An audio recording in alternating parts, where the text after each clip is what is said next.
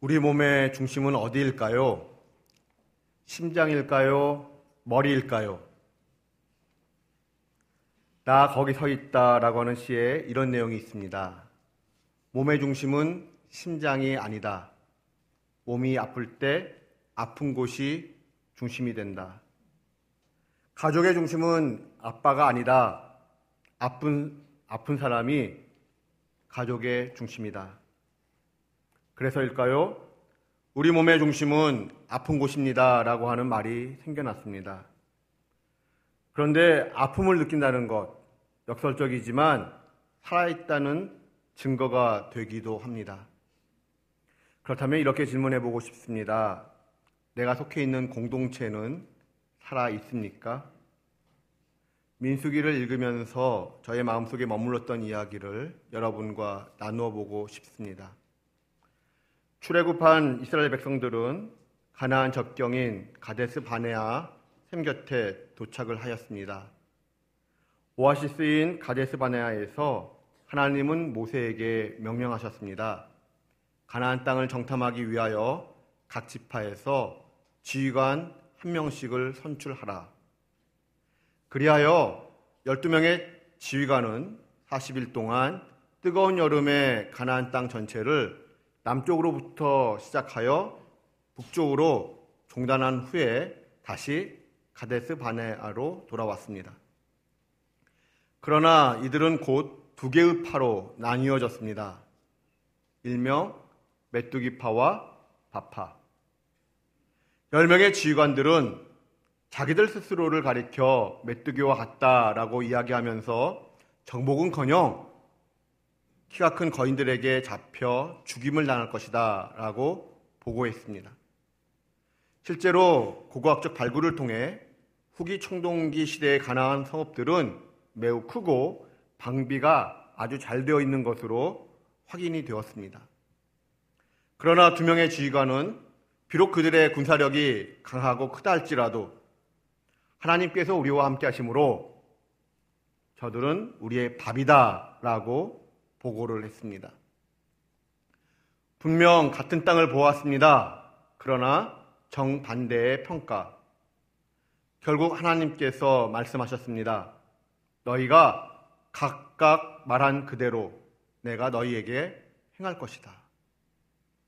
특별히 하나님은 10명의 지휘관들을 가리켜 악평한 자들, 세번역으로는 나쁜 소문을 퍼뜨리며 선동한 사람들이라고 말씀하셨습니다.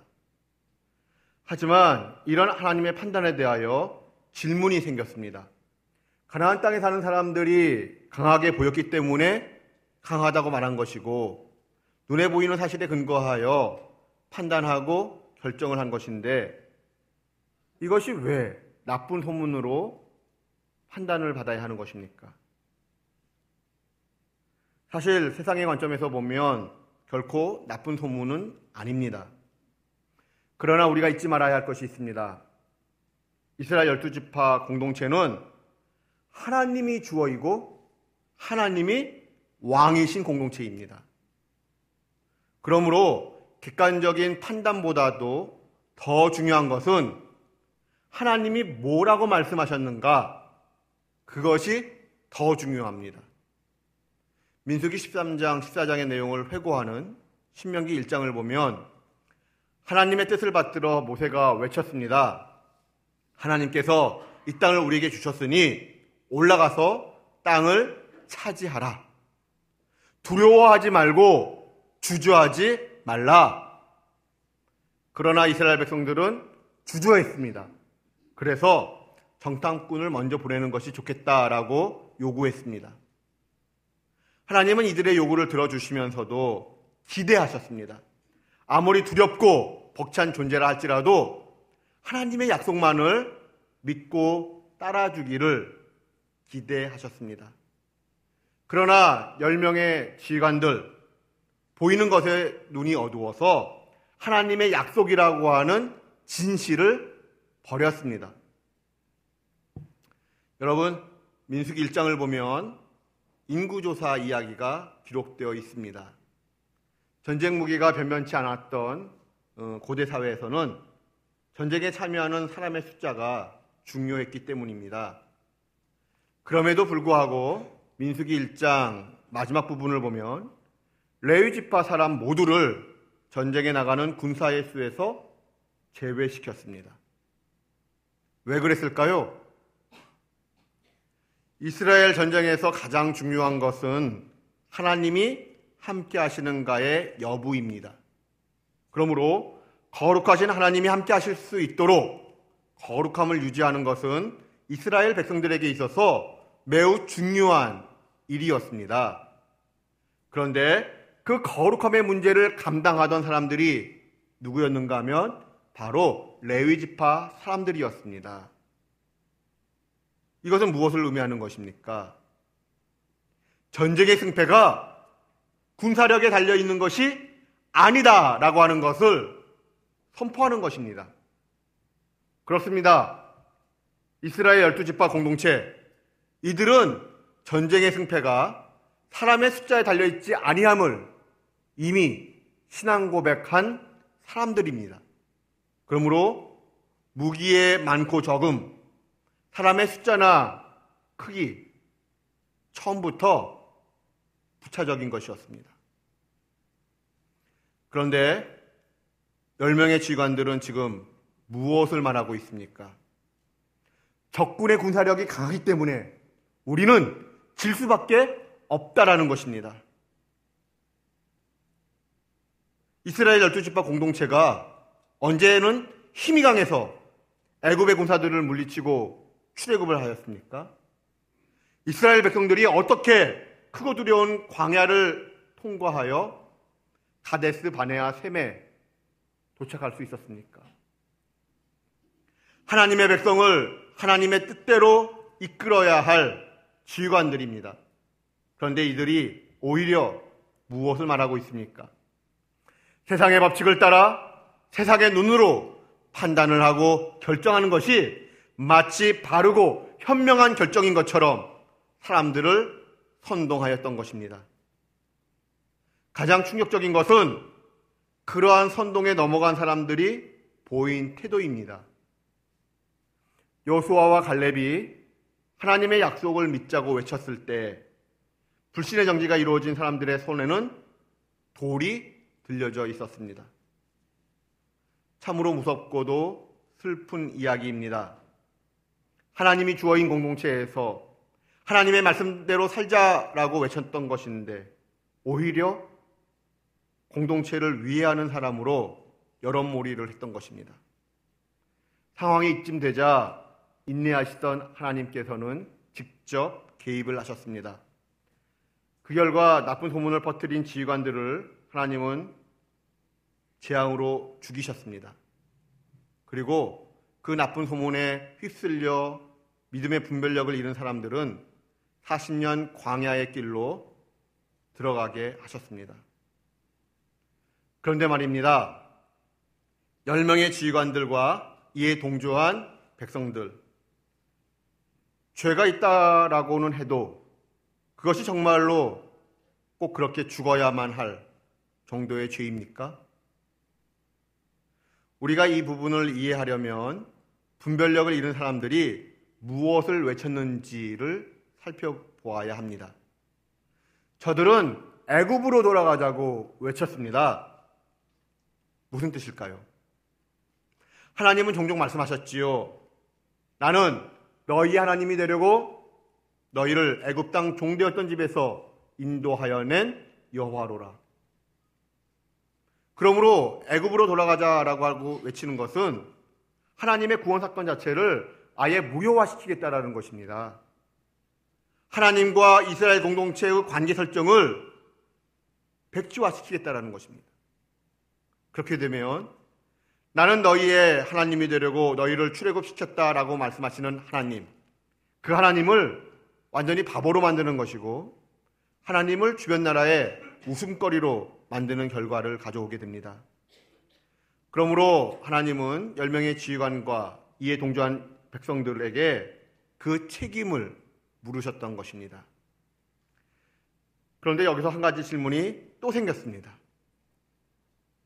죄 지은 사람을 심판하는 것, 죄를 묻는 것은 당연하겠지만 죄 없는 여호수아와 갈렙 그리고 20세 미만의 유아들은 왜 40년 광야 생활을 해야 하는 것입니까? 이러한 질문을 가지고 씨름하는 동안에 잊고 있었던 오래전의 이야기가 생각이 났습니다. 저는 대학생 때에 가끔 강원도 태백에 있는 예수원을 방문하곤 했습니다. 방문한 어느 날 한 작업장에서 선후배 간에 다툼이 있었습니다. 그런데 그 일을 처리함에 있어서 저는 두 가지의 놀란 적이 있었습니다. 공동체를 구성하는 사람들만 모아놓고 조용하게 처리할 수도 있을 법한데 방문객들도 다 모여 하나님께 예배하는 그 집회 시간에 저녁 집회 도중에 공개적으로 다툼의 이야기를 언급했습니다. 그리고 더 놀라운 것은 이러한 일이 발생한 것은 우리 모두의 책임이다 라고 하면서 방문객을 제외하고는 공동체 구성원 모두가 하루 동안이었는지 3일 동안이었는지 그것은 정확히 기억이 안 납니다만은 금식을 선포하며 모두가 참여의 시간을 갖겠다라고 하는 이야기였습니다. 당사자에게만 책임을 묻는 것이 아니라 공동체 모두가 책임을 지는 모습에 조금은 충격을 받았습니다. 저는 그 다음날 산에서 내려왔지만 정말 공동체가 모두 금식을 했는지 궁금했습니다. 그래서 예수원을 다시 방문하였을 때에 안내하시는 분께 여쭈었습니다. 지난번에 이러한 일들이 있었는데 정말로 공동체 모두가 금식을 했습니까? 안내하는 담당자께서 아, 그때 계셨냐고 물으시면서 정말 금식했다라고 대답을 하셨습니다. 다툼은 산에서 일어났습니다. 그런데 다툼과는 전혀 상관이 없는 공동체 일원들, 특별히 식당 업무를 맡은 분들, 예상하지 못했던 금식을 하면서도 방문객들을 위해서는 묵묵히 밥을 만들고 반찬을 만들었습니다. 그리고 그 냄새를 맡아야만 했습니다. 여러분 금식해 보셨어요? 금식하면 그 밥 냄새, 반찬 냄새가 참 힘들게 만듭니다. 그 금식 이야기는 저에게 공동체가 무엇인지를 일깨워주는 계기가 되었습니다. 그리고 책임감에 대하여 숙고하게 만들었습니다. 주기도문에서도 우리라고 하는 단어가 강조되고 있듯이 신구약 성경은 의외로 공동체적인 관점에서 해석을 해야 풀리는 경우가 많이 발견되어집니다. 그럼에도 불구하고 교회라고 하는 신앙 공동체가 개인적인 신앙 체험, 만족감에 너무 편중되어 있는 것은 아닌가라고 하는 생각을 해 봅니다. 그러한 측면에서 여호수아와 갈렙의 모습은 우리에게 무엇이 필요한지, 무엇이 회복되어야 하는지를 일깨워 줍니다. 저에게 참으로 많은 생각을 하게 만들었습니다. 먼저 여호수아와 갈렙은 간절하게 외쳤습니다. 여호와를 배반하지 말자고. 그러나 이스라엘 백성들의 손에는 뭐가 들려 있었다고요? 돌. 돌이 들려져 있었습니다. 이때 여호수아와 갈렙의 심정은 어떠했을까요? 슬픔으로 인하여 가슴이 찢어지는 통증을 느꼈다는 것을 민수기는 보여주고 있습니다. 여러분, 우리에게는 이러한 여호수아와 갈렙의 통증을 갖고 있습니까? 우리에게는 그러한 통증이 있습니까? 그런 아픔을 느끼고 있습니까?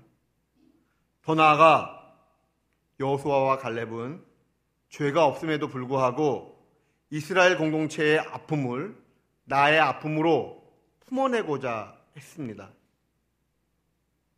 우리가 아는 바와 같이 여호수와 갈렙은 죄가 없습니다.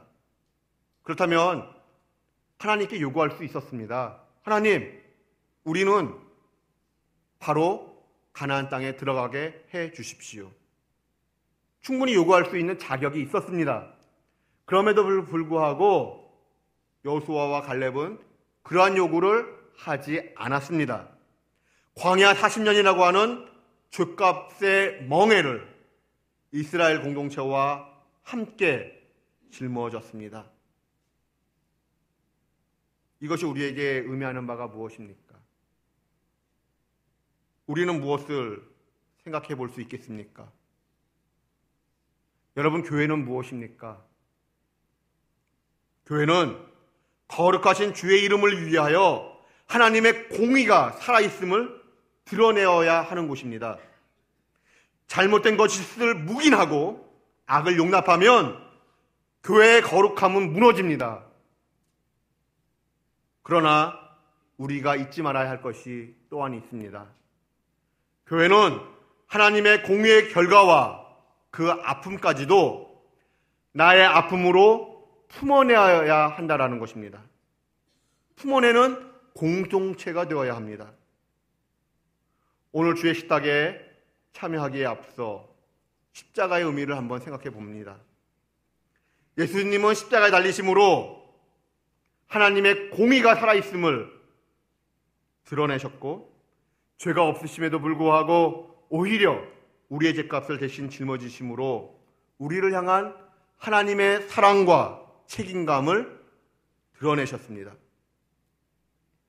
오래전 어, 다모라고 하는 드라마가 있었습니다. 꽃잎 흩날리는 달밤 이서진이 다친 하지원의 팔을 치료해 주면서 묻습니다. 아프냐? 보신 분 있으실 거예요. 하지원이 예라고 대답을 하자 이서진이 말합니다. 뭐라고 말했을까요? 아, 잘하시네요. 나도 아프다. 이 짧은 대화는 그 이후로 유명세를 타게 됩니다. 참으라, 참으로 신비한 일이지요. 다른 사람에겐 절대로 전달되지 않는 신체적 통증이 사랑하는 사이에서는 서로가 공유된다는 것입니다. 그렇습니다. 아픔을 느낀다는 것, 그것은 공동체가 살아있다고 하는 증거입니다. 그리고 우리 안에 누군가의 아픔을 나의 아픔으로 품어낸다고 하는 것은 사랑한다는 뜻입니다. 사랑한다는 책임감의 증표인 것입니다. 이제 우리는 주의 식탁에 함께 참여하게 될 것입니다. 십자가 위에서 하나님의 공의를 선포하시면서도 우리를 끝까지 포기하지 못하시는 하나님의 그 사랑과 그 책임감을 우리도 느끼고 공유하기를 원합니다. 병들고 지친 공동체를 보면서 내 영이 아파하고 내 영이 슬퍼할 수 있기를 소망합니다. 나도 저들과 함께 함께 아파하고 울 수 있었으면 좋겠습니다. 하나님이 우리를 향해 말씀하십니다. 아프냐? 나도 아프다. 하나님의 이 아픔을 우리가 같이 느끼고 우리가 함께 이 아픔을 같이 짊어질 때 하나님과 우리 그리고 나와 너는 한 팀이고 또한 하나입니다. 기도하겠습니다.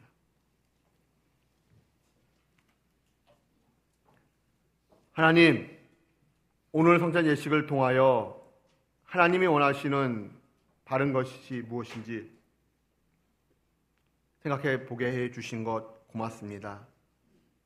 하나님이 원하시는 바른 공동체로 한 걸음 더 나아가는 저희들 되게 하여 주시옵소서.